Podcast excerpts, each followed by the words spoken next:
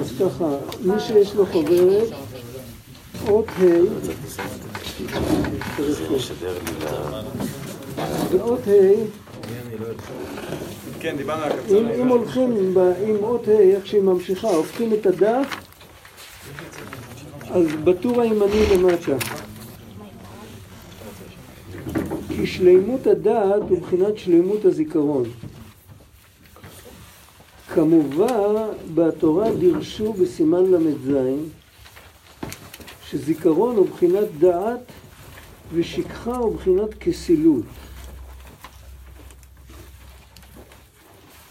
ועל כן הזיכרון שהוא שלימות הדעת הוא בבחינת למעלה מהזמן וכנזכר לעיל וכנראה בחוש שעיקר השכחה הוא מחמת הגדלת הזמן עיקר השכחה הוא בריבוי הימים והזמן כמו שכתוב ברבות הימים הכל נשכח ומי שזוכה, אבל מי שזוכה לדעת שלם שעל ידי זה נתבטל הזמן הוא זוכה לזיכרון ואין לו שכחה כי בוודאי כשאין זמן אין שכחה.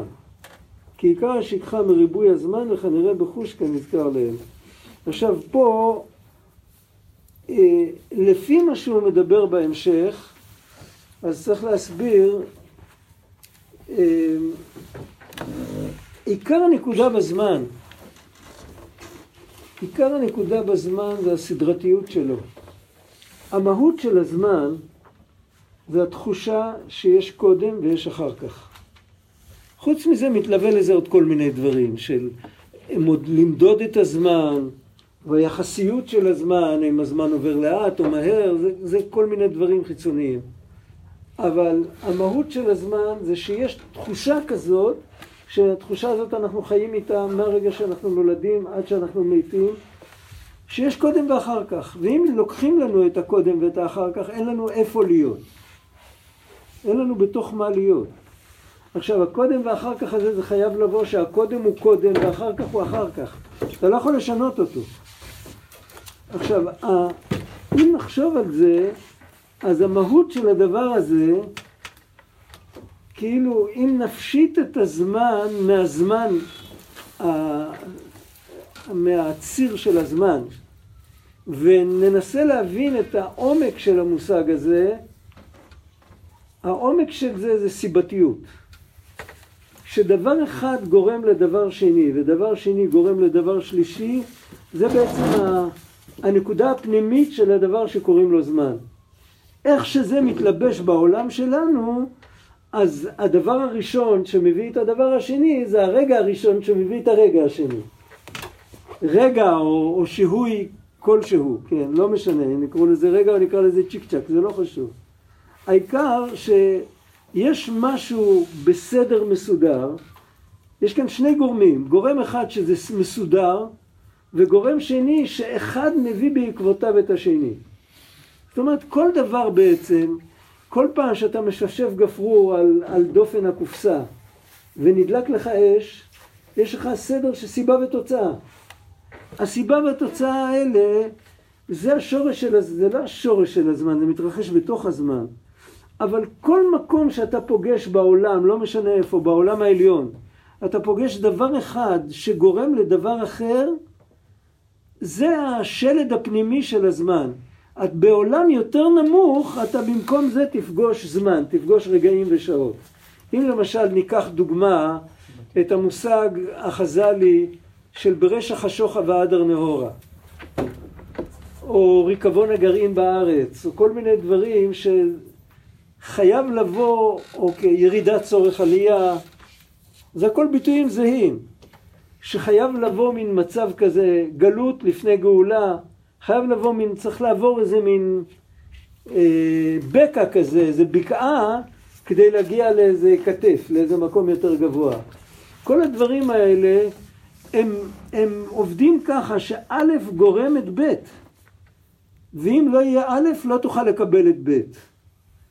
אז אפילו אם זה מתרחש במקום שהוא חסר זמן, והוא למעלה מהזמן, אבל מה שמשתלשל מזה יותר נמוך לעולם שלנו זה כבר זמן. כי זה סיבתיות. עכשיו, בכל סיבתיות יש מעלה ויש חיסרון. בסיבתיות יש מעלה שנותנת לנו ביטחון ושלווה, ו- והיא נותנת איזשהו סדר מסודר לחיים שלנו. כן? אם, אם הכל היה בהפתעה ושום דבר, אם שום דבר לא היה קשור לשום דבר, היינו משתגעים. לא היינו יכולים לחיות ככה. מצד שני, יש לסיבתיות, יש אה, חיסרון מסוים.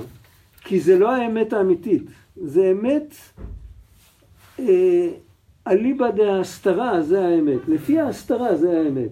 אם ניקח למשל דוגמה, את אותה דוגמה.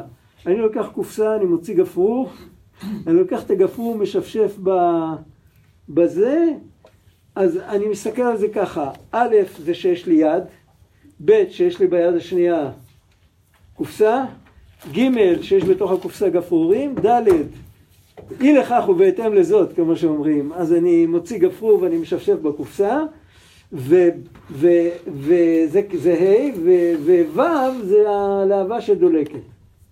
זה סדרתי. מה האמת? האמת היא שיש סיבת כל הסיבות, שהוא לבדו ואין זולתו, שהוא באופן ישיר קשור לכל אחד מהגורמים האלה. היד שלי זה קשור ישר אליו. הקופסה שאני מחזיק ביד השנייה עם היד ביחד קשורה גם ישר אליו. הגפרור שאני מוציא מהקופסה והפעולה הזאת להוציא את הקופסה גם קשור אליו. ישר אליו. זה כמו נקודת על שהיא קשורה לכל הרצף הזה עם קווים ככה, באלכסון. לא שאחד מוליד את השני, יש נקודה שמולידה את כולם. וגם את הלהבה שנוצרת על ידי השפשוף כביכול, זה גם קשור ישר אליו. זה האמת האמיתית. איפה זה כתוב? מי שאמר לשמן וידליק, כלומר לחומץ הוא ידליק. גם כששמן מדליק, זה הוא אמר. עכשיו, בתוך כל הסיבתיות, את זה אפשר לשכוח. אפשר לשכוח את זה. מי זוכר דברים כאלה? נגמרו לי גפרורים, אין לי אש. היה לי, אם היה לי, היה לי אש.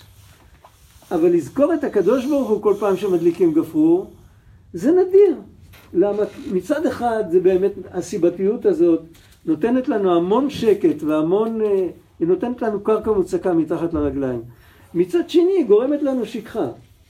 וזה, זה בעצם העניין, הדעת, מה ששלמה המלך אמר, דעת קנית, מה חסרת, הדעת מתקנת את החיסרון של הסיבתיות.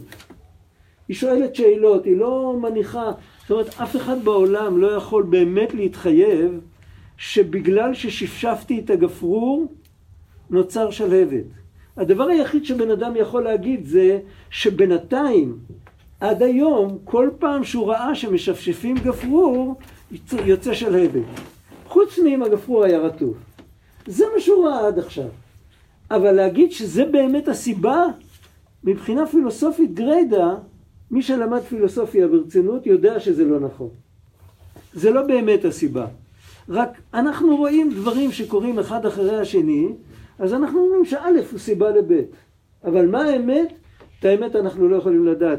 אמרה לי פעם אשתו של אחד מגדולי הטבעונים בארץ, אה, היא הייתה, היא ליוותה אותו כל החיים, היא עזרה לו וזה. היא אמרה לי פעם, אנחנו עושים את ההשתדלות. זה כי בטבעונות בדרך כלל אומרים לך, תשמע, אם אתה תשמור על הכללים שלנו, אתה תמות בגיל מאה צעיר ובריא, כן? בלי, בלי לחץ דם, בלי זה, בלי משקפיים, בלי משקפי קריאה. והיא הייתה יהודייה אמיתית כזאת, היא לא הייתה אישה דתית, אבל היא הייתה בן אדם אמיתי כזה. אז היא אמרה לי, תשמע, אנחנו עושים את ההשתדלות, אבל באמת מי שיהיה בריא ומי שלא יהיה בריא, זה רק הוא, היא עושה לי ככה עם האצבע. עכשיו, מה זה הדבר הזה? זה הדעת שמזכירה לנו את מה שהסיבה והתוצאה, מה שלומדים בטבעונות זה נכון. זאת אומרת, לפי הסדר של המחקר האנושי עם הסיבות והתוצאות, זה מאה אחוז, זה ככה אמור להיות. אבל מה שקורה בשטח, אז אם מסתכלים נכון, אז מתחברים לסיבת כל הסיבות. הדעת מתקנת את השכחה. השכחה זה היעדר הדעת. זה, זה כל מה שלמדנו עכשיו. עכשיו מה שהוא אומר שהתיקון הברית קשור בדעת. וחילול הברית, חילול ברית קודש, זה ביטוי שמופיע בתנ"ך. מופיע גם בתהילים, חילל בריתו. לחלל את הברית זה לא כמו, בין בני אדם, אם בני אדם כורתים ברית, אז זה לא קשור עם זיכרון ושכחה, זה קשור בנאמנות. אני בן אדם שאני בוגדני, אז כרתתי איתך ברית, עכשיו אני לא מכיר אותך. אבל ברית אמיתית, שהאדם כורת ברית עם אלוקיו, ואלוקים כורת ברית עם בני אדם, בדרך כלל זה מגיע מלמעלה. הברית הזאת, היא לא ניתנת להפרה, ההפרה של הברית זה עצם השכחה. עצם השכחה זה כבר הפרת הברית. לא צריך להיות מורד באלוקים כדי להפר את הברית. עצם השכחה, עצם זה שבן אדם אומר כוחי ועוצם ידי ואני אעשה עם עצמי מה שאני רוצה וכל זה, זה, זה קשור עם עוד הרבה דברים, אבל על כל פנים השכחה הזאת זה הפגם.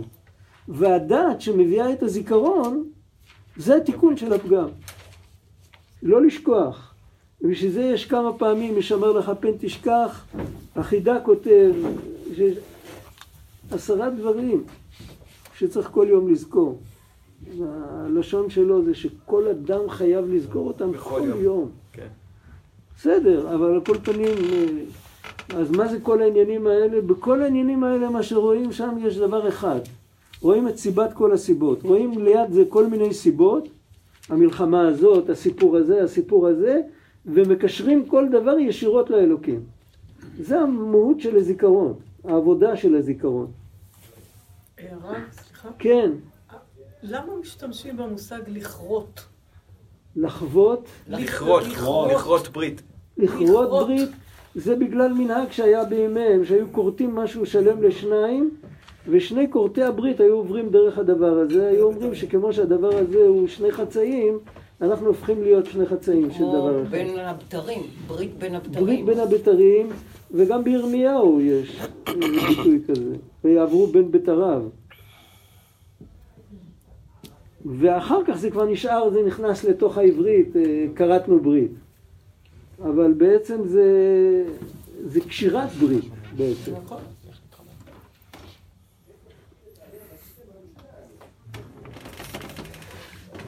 ועל כן, הזיכרון שהוא שלמות הדעת הוא בבחינת למעלה מהזמן. המושג כאן של למעלה מהזמן, הוא לא מדבר על למעלה מהזמן של נביאים או של קדושים, קדושי עליון. הוא מדבר על למעלה מהזמן, דיברנו על זה כמה פעמים, הוא מדבר על למעלה מהזמן מבחינה זאת שהזמן לא יחנוק אותנו. שאנחנו בתוך הזמן, אבל אנחנו קשורים ללמעלה מהזמן, זה הזיכרון. לא שוכחים את האלוקים בריבוי הזמן.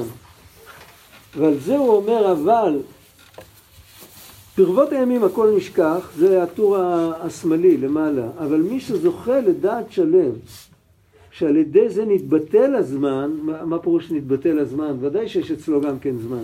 מי שזוכה לדעת שלם, נתבטל הזמן מלהיות הגורם המרכזי בחיים שלו. הזמן הופך להיות שקוף. הוא רואה דרך הזמן, הוא רואה את מה שמעבר. הוא זוכה לזיכרון ואין לו שכחה. כי בוודאי כשאין זמן, אין שכחה. כי עיקר השכחה מריבוי הזמן, כנראה בחוש. רואים את זה, ראו את זה אצל גדולי הדורות, שהם ראו דברים עם פרספקטיבה. הם ראו, הם ראו קטע, איזה קטע מאוד מאוד קטן של המציאות, אבל הם ראו שזה חלק ממהלך יותר גדול. ואנשים פשוטים ראו רק את הקטע הזה, ולפעמים הם בכו על זה. והחכם הגדול, כאילו, מה אתה רוצה? אתה, אתה לא מבין מה זה, זה סך הכל חתיכת פאזל, שכאילו, כשאתה מסתכל עליה לבד, אז אתה לא רואה שם שום דבר. אבל אם, אם היית רואה את כל התמונה, היית שש ושמח, היית הולך לרקוד. וזה הכל התוצאה של הניתוק ושל השכחה. ועל כן, אלו הזקנים הקדושים הנוראים הנזכרים לעיל, הזקנים של הסיפור, שהם אה, כל אחד זכר אחורה יותר, כל מי שהיה יותר צעיר זכר יותר. כל אחד כפי שלמות דעתו, כפי מה שזכה לבטל הזמן, כמו כן זכה לזיכרון נפלא ונורא מה שאין בדרך הטבע כלל. כי בוודאי לא נמצא שום חכם בכל החוכמות שהתפאר עצמו שזוכר מה שנעשה עמו בעת חתיכת טיבורו. אין זיכרונות כאלה בשטח. מכל שכן וכל שכן שלא נמצא מי שזוכר מה שנעשה עמו בימי העיבור קודם שיצא לאוויר העולם. יכול להיות שאפשר לדלות ממעמקי הזיכרון של מישהו שיש לו, אבל שהוא יזכור את זה מצד עצמו, אין דבר כזה. אף על פי כן, מי שמזכך את עצמו, אז הכל פתוח לפניו.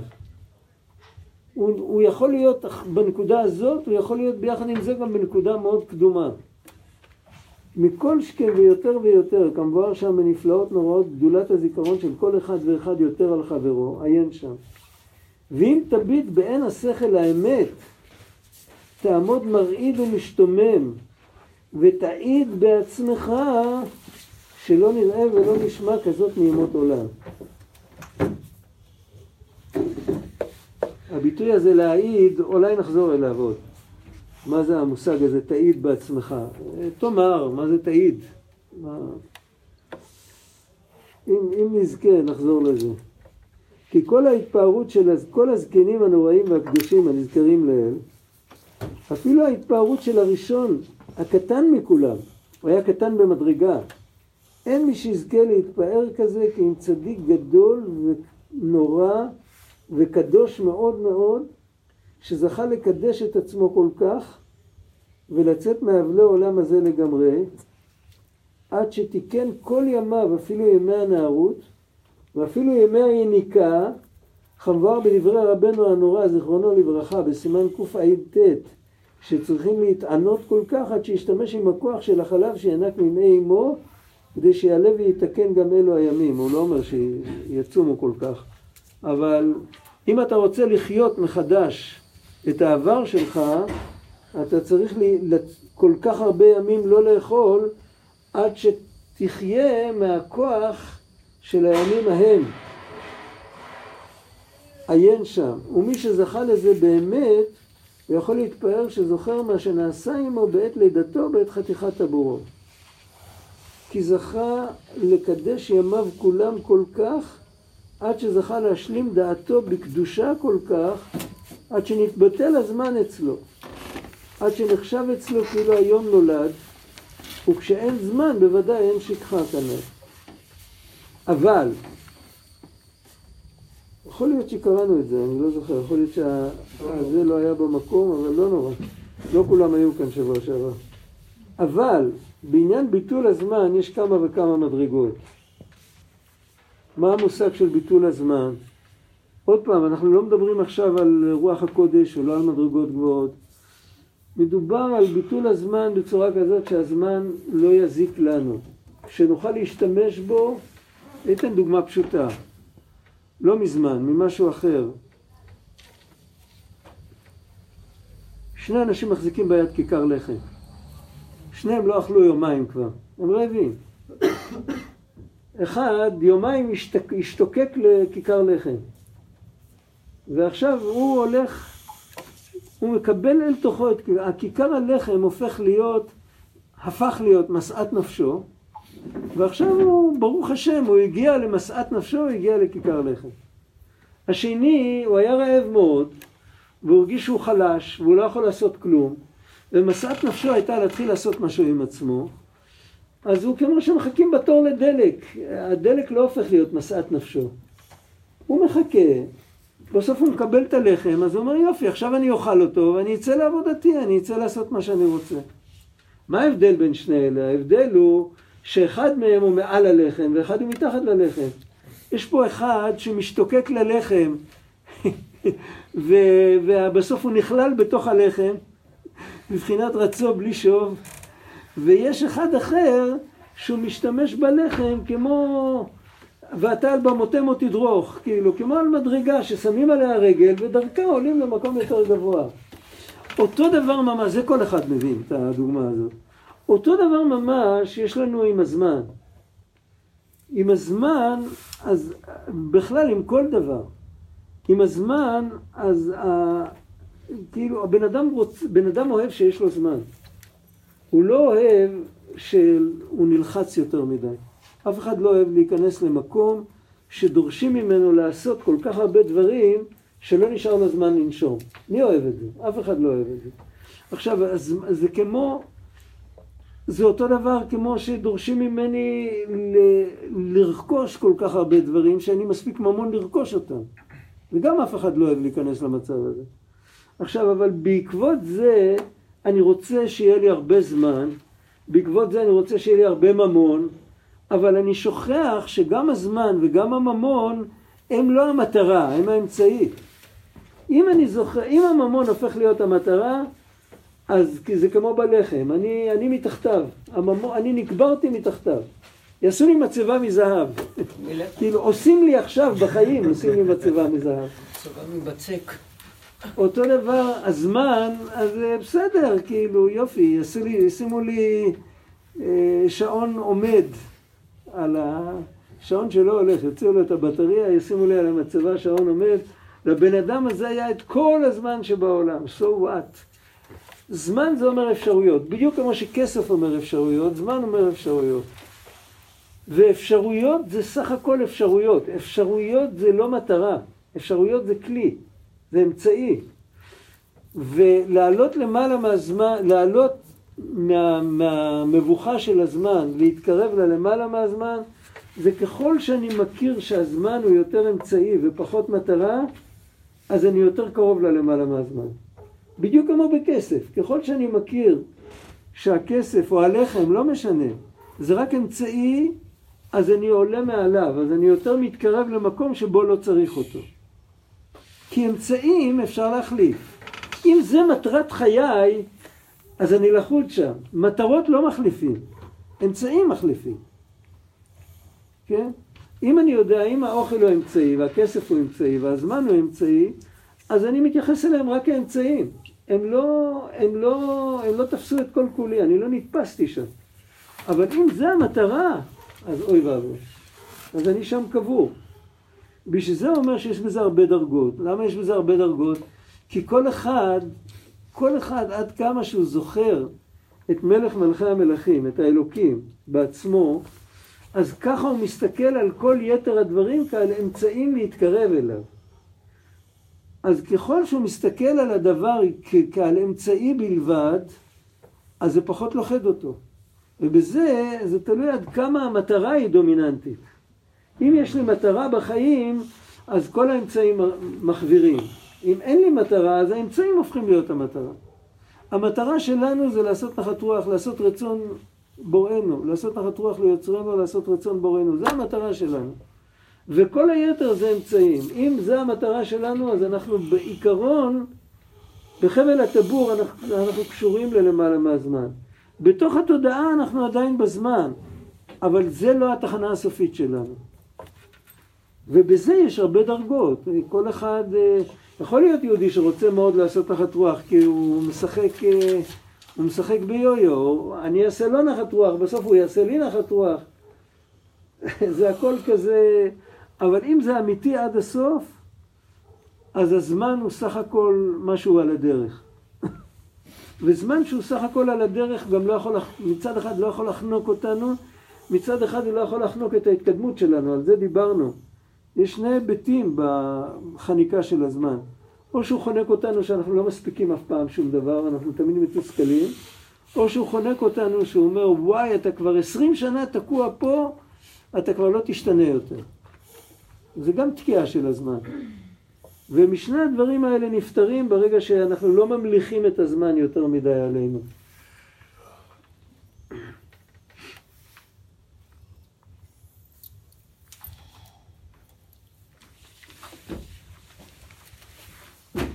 בעניין ביטול הזמן יש כמה וכמה מדרגות.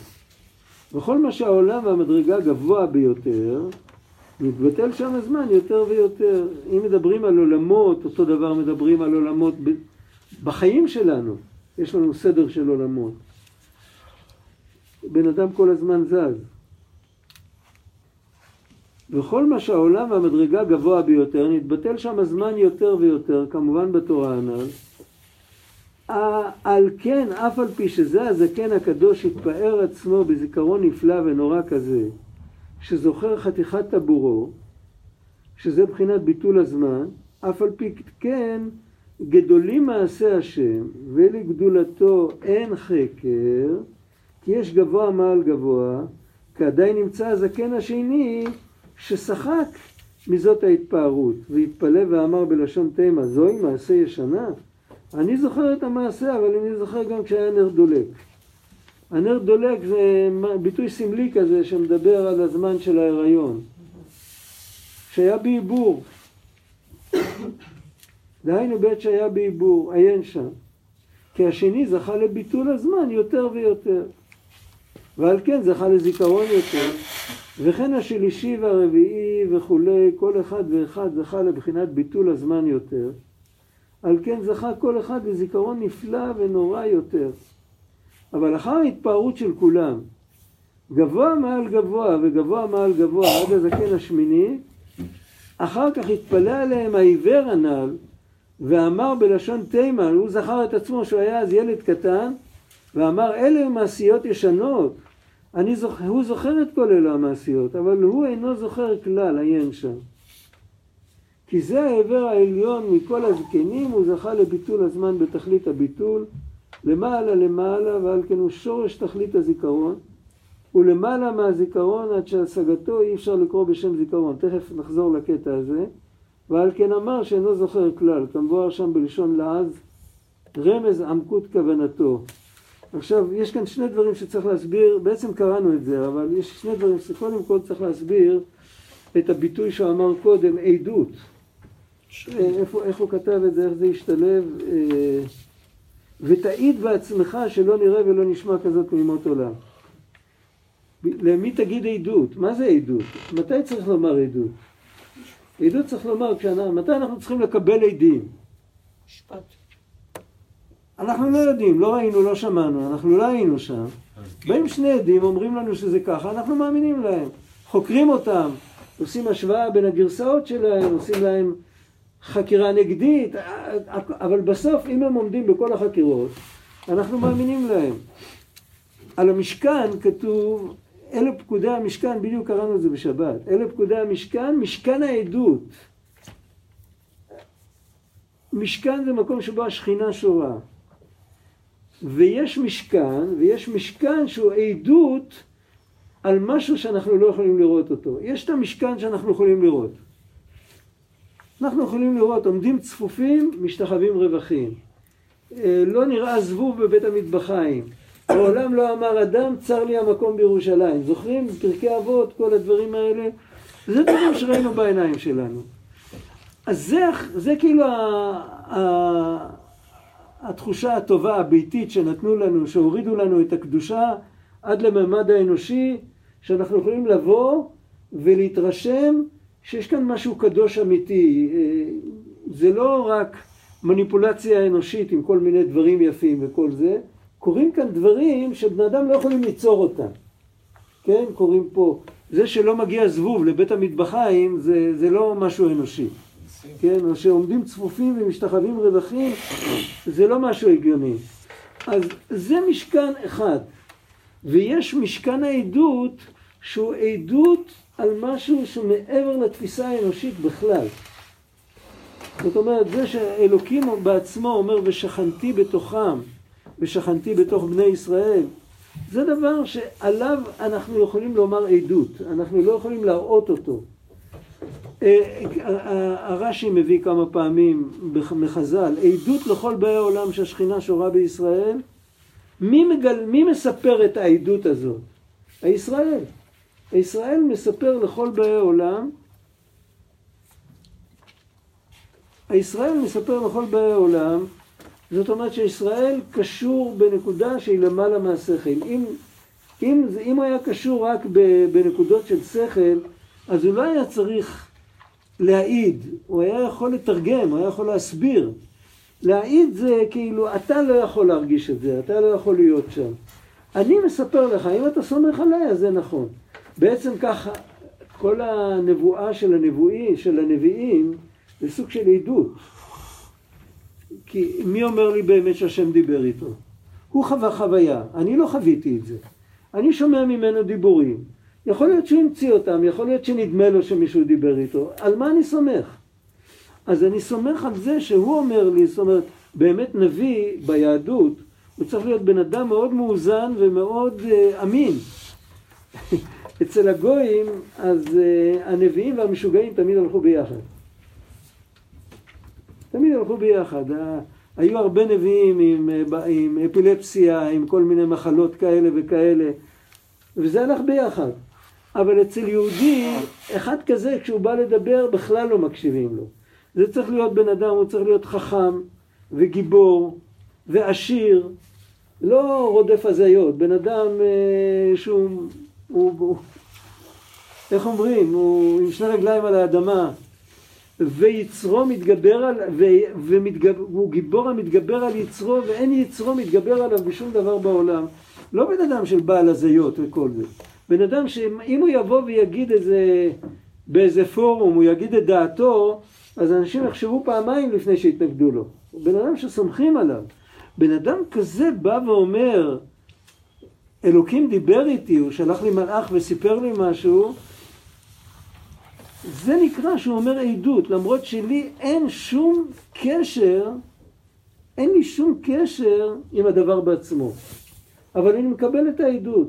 עכשיו, כאן מה שהוא מדבר, הוא מדבר על כל אחד ואחד, כל יהודי, כל יהודי, בגלל שמצד הנשמה שלו, חלק אלוקה ממעל, יש לכל יהודי נשמה, וכל יהודי יש לו בפנים בפנים, הוא מרגיש את האמת, שאלוקים נמצא איתו בכל מקום שהוא נמצא. בעצם כל העומק של התשובה, כל העומק של התשובה, זה, זה מין קריאה, שובו אליי, מה זה שובו אליי? אתם הייתם במקום אחד ואני הייתי במקום אחר ואתם חוזרים אליי? זה לא נכון, אין דבר כזה.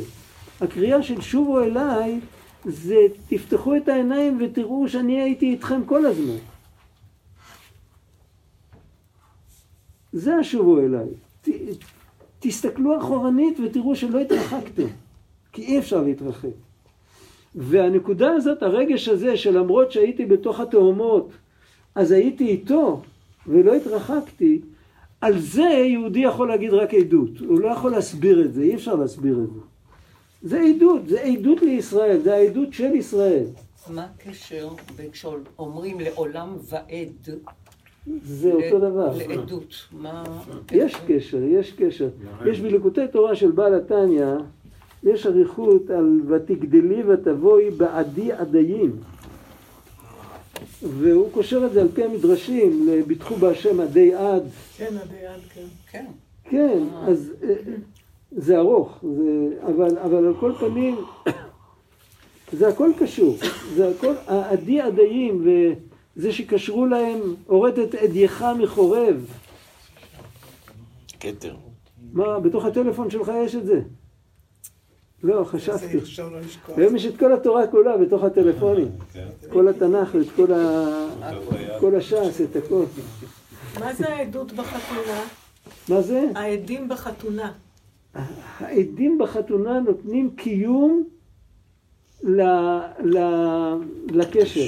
אם העדים לא ראו, אם נגיד מישהו דחף אותם, אז צריך להחזיר את הטבעת ולתת אותה עוד פעם. הייתי פעם בחתונה כזאת. זה שהרב שסידר את הקידושין, מיד אחרי נתינת הטבעת, הוא שאל, היה שם דוחק. זה היה, זה היה סיטואציה מאוד אה, מיוחדת כזאת, הוא, הוא, הוא הבין שיש שם משהו. אז הוא פנה לשני העדים ואמר, ראית? העד הראשון אמר כן. ראית? העד הראשון אמר לא, דחפו אותי, לא ראיתי. ראית מה? אז הוא עשה, את הטבעת, את הטבעת, שהוא שם את הטבעת. נתינת הטבעת. אז הוא עשה, עשה להם מסדר נוסף.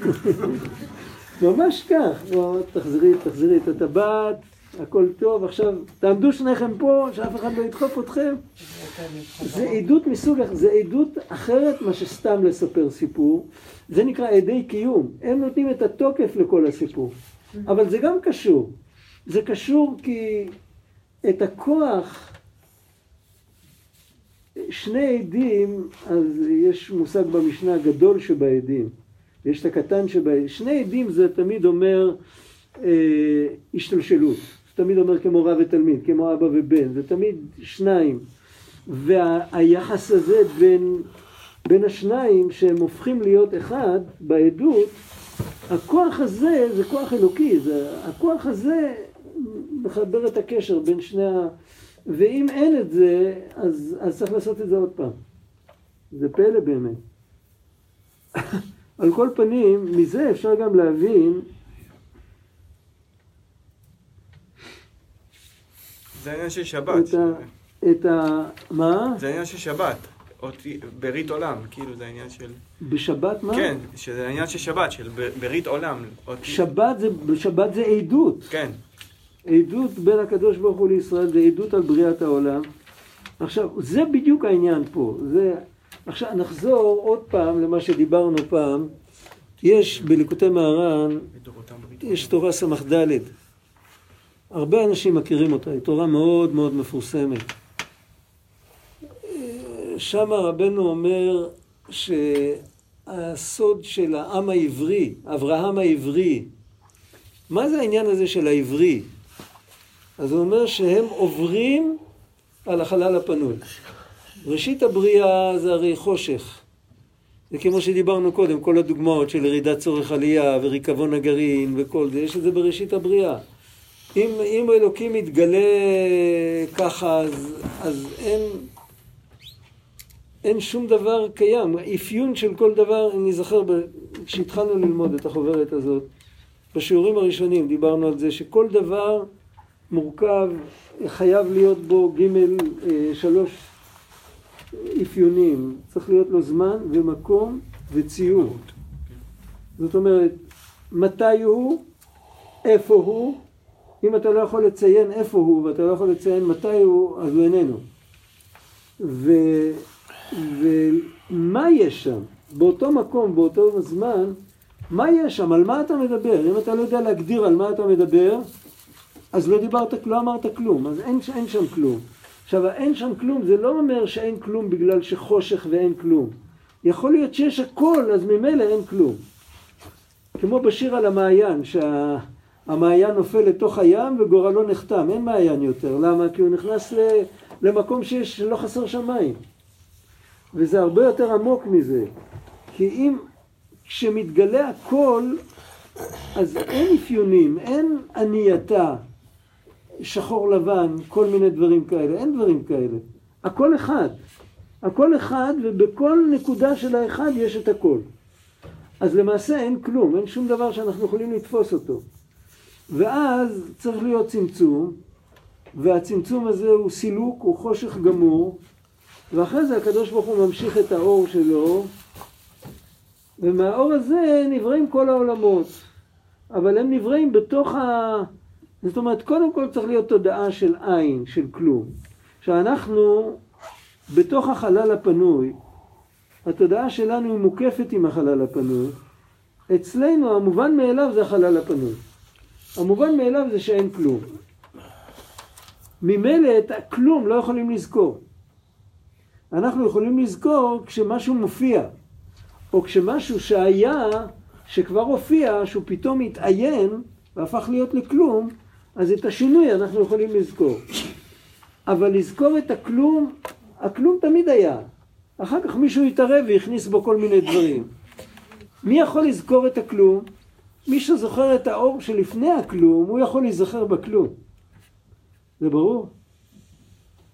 אם אצל... ההתחלה, דיברנו על זה בשיעורים הראשונים, ההתחלה של כתבי האריזל, זה מתחיל הפוך לגמרי מהתודעה של החלל הפנוי. איך הוא מתחיל את הבראשית ברא אלוקים, בשביל זה באמת כתוב שם שם אלוקים, זה צמצום. איך הוא מתחיל את ה... בתחילת הכל היה אור אינסוף ממלא את הכל. לא היה מקום לעמידת העולמות, לא היה מעלה, לא היה מטה, לא היה ימין, לא היה שמאל, לא היה כלום. אז מי שקשור לזה, כשפתאום הוא חווה חושך והוא חווה היעדר, אז הוא זוכר את זה. קודם כל, יש לו קושייה לא למה יש דברים, יש לו קושייה למה יש חושך. זה הלא מובן שלו. כי אחרת, על מה דיברנו, אתם זוכרים?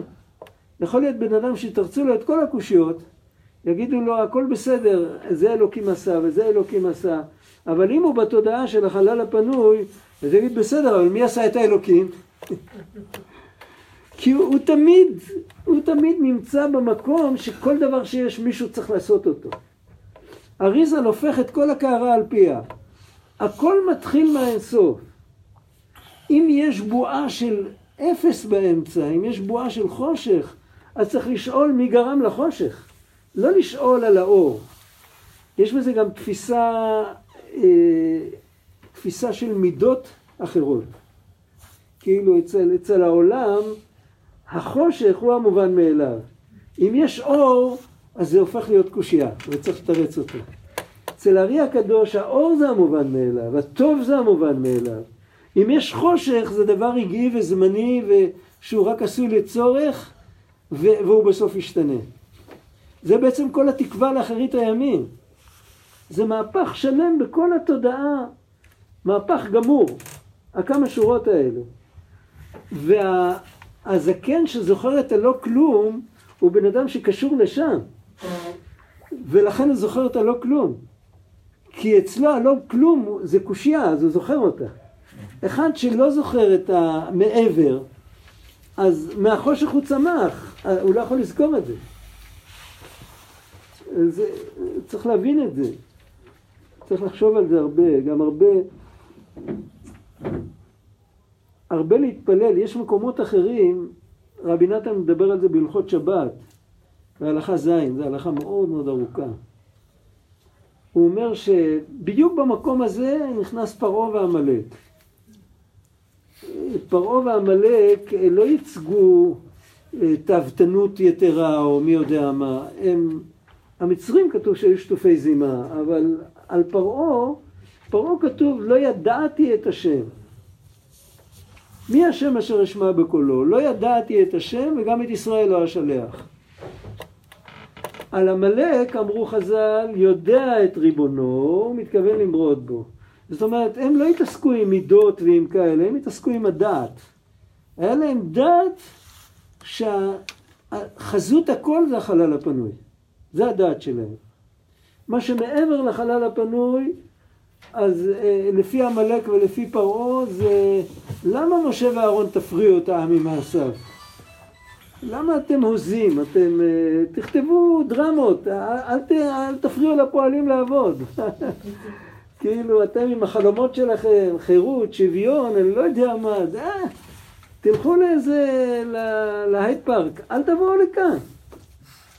זה ברור, זה כאילו אין, אין במציאות של העולם לא יכול להתגלות הטוב. פה איש את רעהו חיים בלעו, פה החזק גובר על החלש.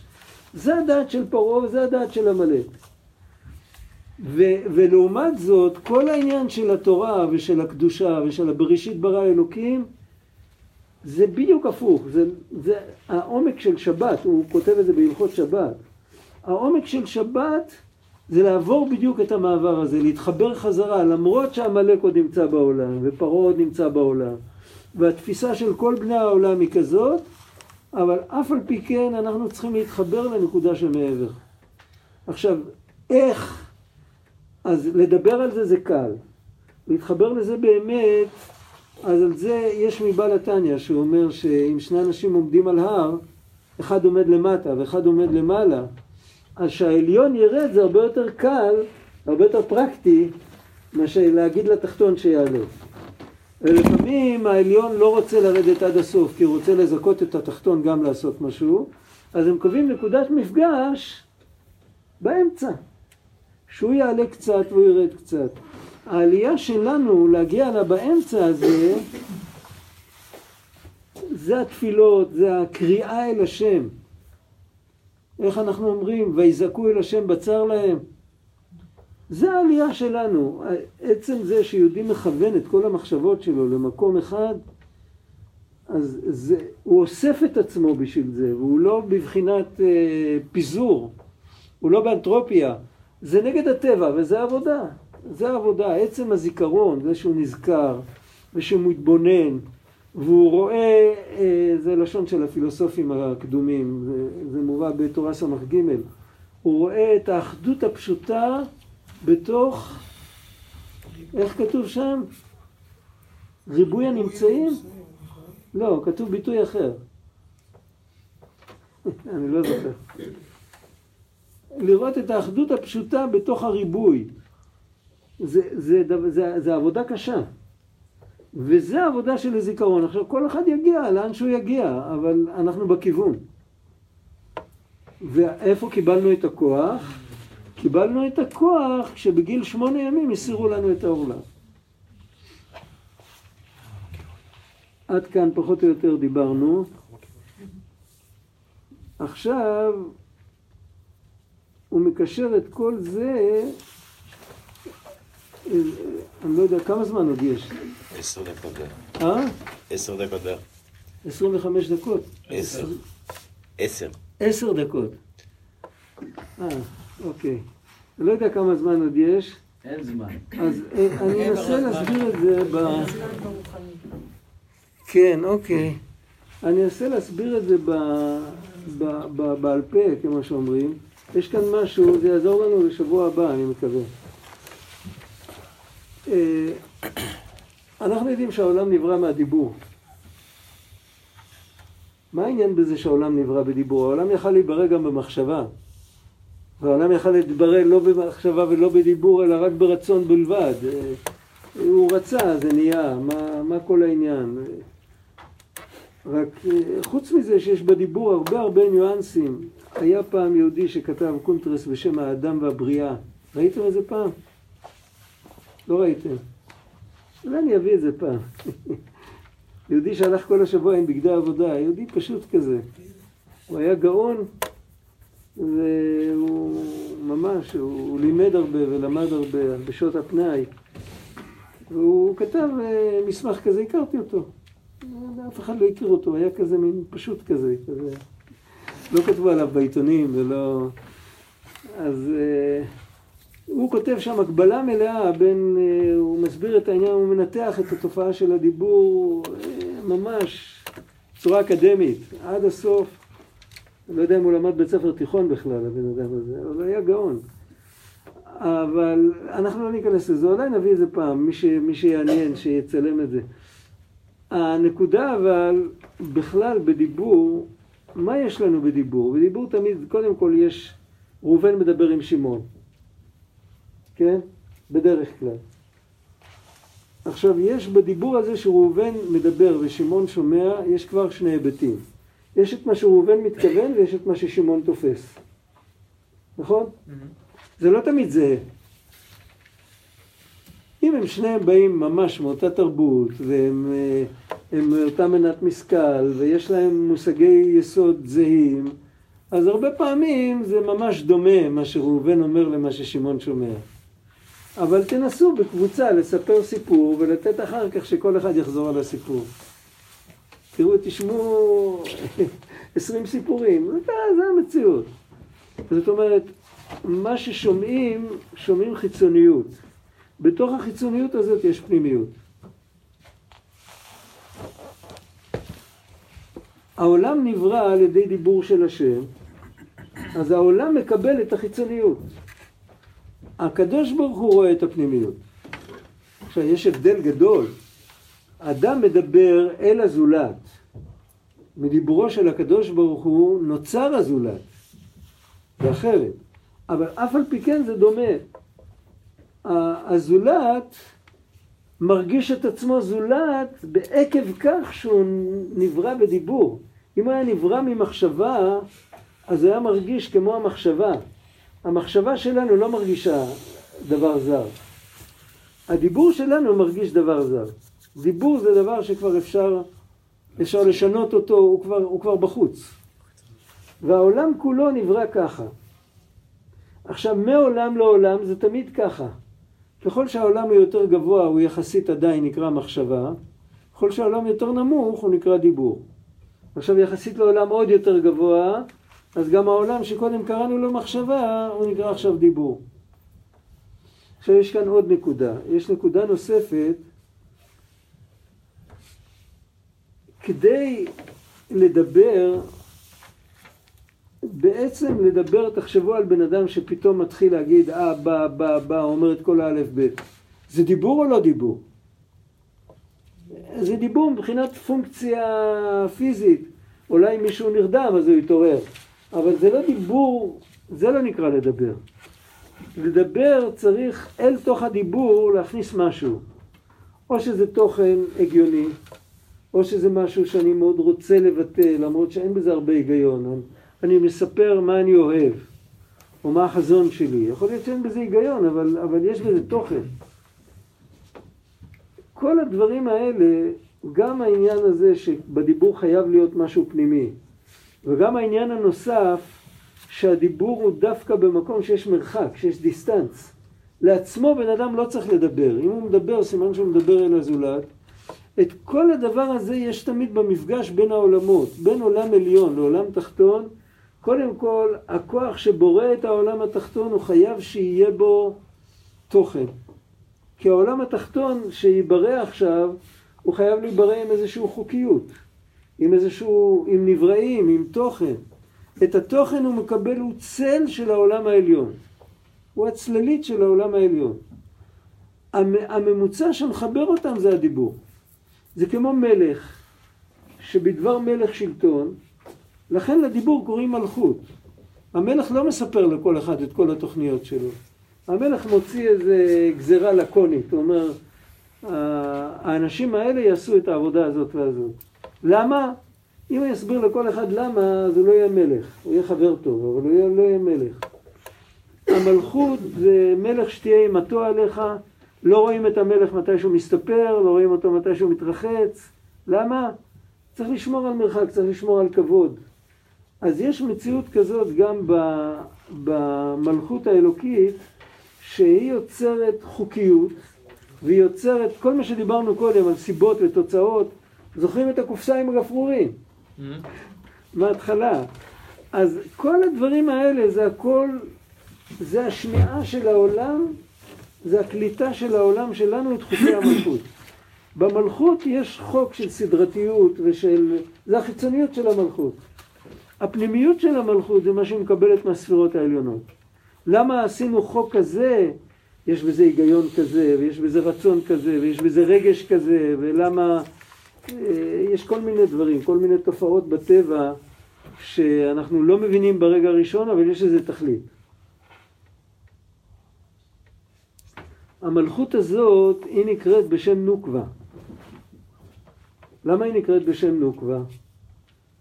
בעצם, אם מסתכלים על, על זוג, על זכר ונקבה, אז לזכר יש את כל הכוחות ויש לו את הדיבור, ולנקבה יש את כל הכוחות ויש לה את הדיבור. במה הדיבור יותר שייך לנקבה מאשר לזכר? אנשים אומרים שנשים מדברות יותר, לפעמים, לפעמים גברים מדברים יותר. זה תלוי, ביידיש היו אומרים לפעמים בן אדם שהיה מדבר הרבה, היו אומרים, יש לך נשמה של נוקבה. או שהיו אומרים לו, אתה מדבר כמו עשר סבתות. זה גם היה ביטוי כזה. אבל זה, כל זה לא נכון. הנכון הוא שכשמדובר בקבלה על דוכרה ועל נוקבה, לא מדובר על אופי של נשים ועל אופי של אה, נשים ואנשים, אלא מדובר על היחס, על היחס של האבא ושל האימא לתינוק שייוולד. רק על זה. וביחס של האבא והאימא, אז התינוק קשור לאימא בצורה הרבה יותר גלויה מאשר לאבא. הוא נמצא אצלה תשעה חודשים, והיא מניקה אותו, היא נותנת לו את החיים. כן? הרבה, הרבה יותר פשוט לברר עד עצם היום הזה מי האימא מאשר לברר מי האבא. יותר פשוט. היום אפשר לברר עם כל מיני פטנטים, אבל הרבה יותר פשוט. זאת אומרת, בעצם החוקיות של הוולד שנוצר, באופן ישיר, הוא מתייחס למי? לאימא. זה שהוא מתייחס לאבא, זה כבר סוג של עדות. זה כבר סוג של אמונה, זה סוג של סיפור, זה ברור. עכשיו, העובדה הזאת, יש אותה גם בכל העולם. זאת אומרת, האימא זה כמו המלכות שממנה נמשכים חוקי הטבע. ולכן, יש בליקוטי מהר"ן, הוא כותב את זה בתורה, תורה מאוד קצרה של כמה שורות, הוא מזכיר שם שהקדמונים היו קוראים לטבע אם כל חי. זוכרים תורה כזאת? הקדמונים היו קוראים לטבע אם כל חי. כי הקשר בין הטבע אלינו זה כמו ילד לאימא. מה שמעבר לטבע, כשאנחנו מתפללים אל האלוקים שהוא למעלה מהטבע, אנחנו אומרים אבינו, מלכנו, לא אומרים אימא. זה ברור? זה היחס. עכשיו, אם אנחנו זורקים את עצמנו מתחת לטבע, אז אנחנו זוכרים את הכיכר לחם? זוכרים את הכיכר לחם. אנחנו יכולים שמשאת נפשנו תהיה הכיכר לחם, ואנחנו יכולים להשתמש בכיכר לחם כמו בליטר דלק. זה שתי התייחסויות שונות. לטבע אנחנו צריכים להתייחס גם אותו דבר. זאת אומרת, אנחנו יכולים שהטבע יהיה משאת הנפש. כאילו, זה השיא, כאילו, זה יותר טוב מאשר רציחה וגזלה וכל זה. אבל בכל אופן, ההתייחסות האמיתית זה שזה הכלי שאיתו אנחנו יכולים לעבוד את השם. וזה נקרא שאם הבן אדם מכניע את עצמו, הוא שם את עצמו לגמרי מתחת למלכות, הוא זורק את עצמו לגמרי מתחת לטבע, הוא מפריד את המלכות מה, מהספירות העליונות יותר, כן? על זה נאמר מפריד אלוף לא יראה מאורות. הוא מפריד אותם, אז הוא בעצמו נשאר נפרד, והוא שפוט של הטבע. ממילא הוא שפוט של הסיבתיות, הוא שפוט של הזמן.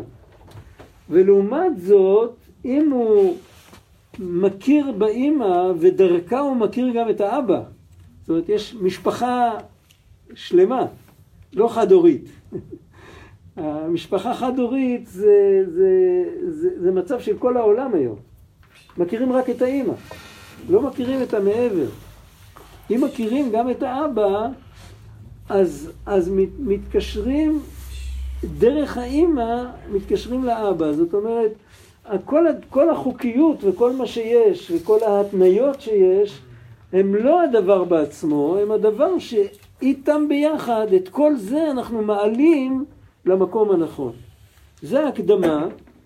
אם אנחנו נזכה לקרוא את מה שכתוב בפנים, לאור ההקדמה הזאת תבין, נבין יותר טוב. אבל בינתיים בואו נשאיר את זה ככה. אז אנחנו באות ו'.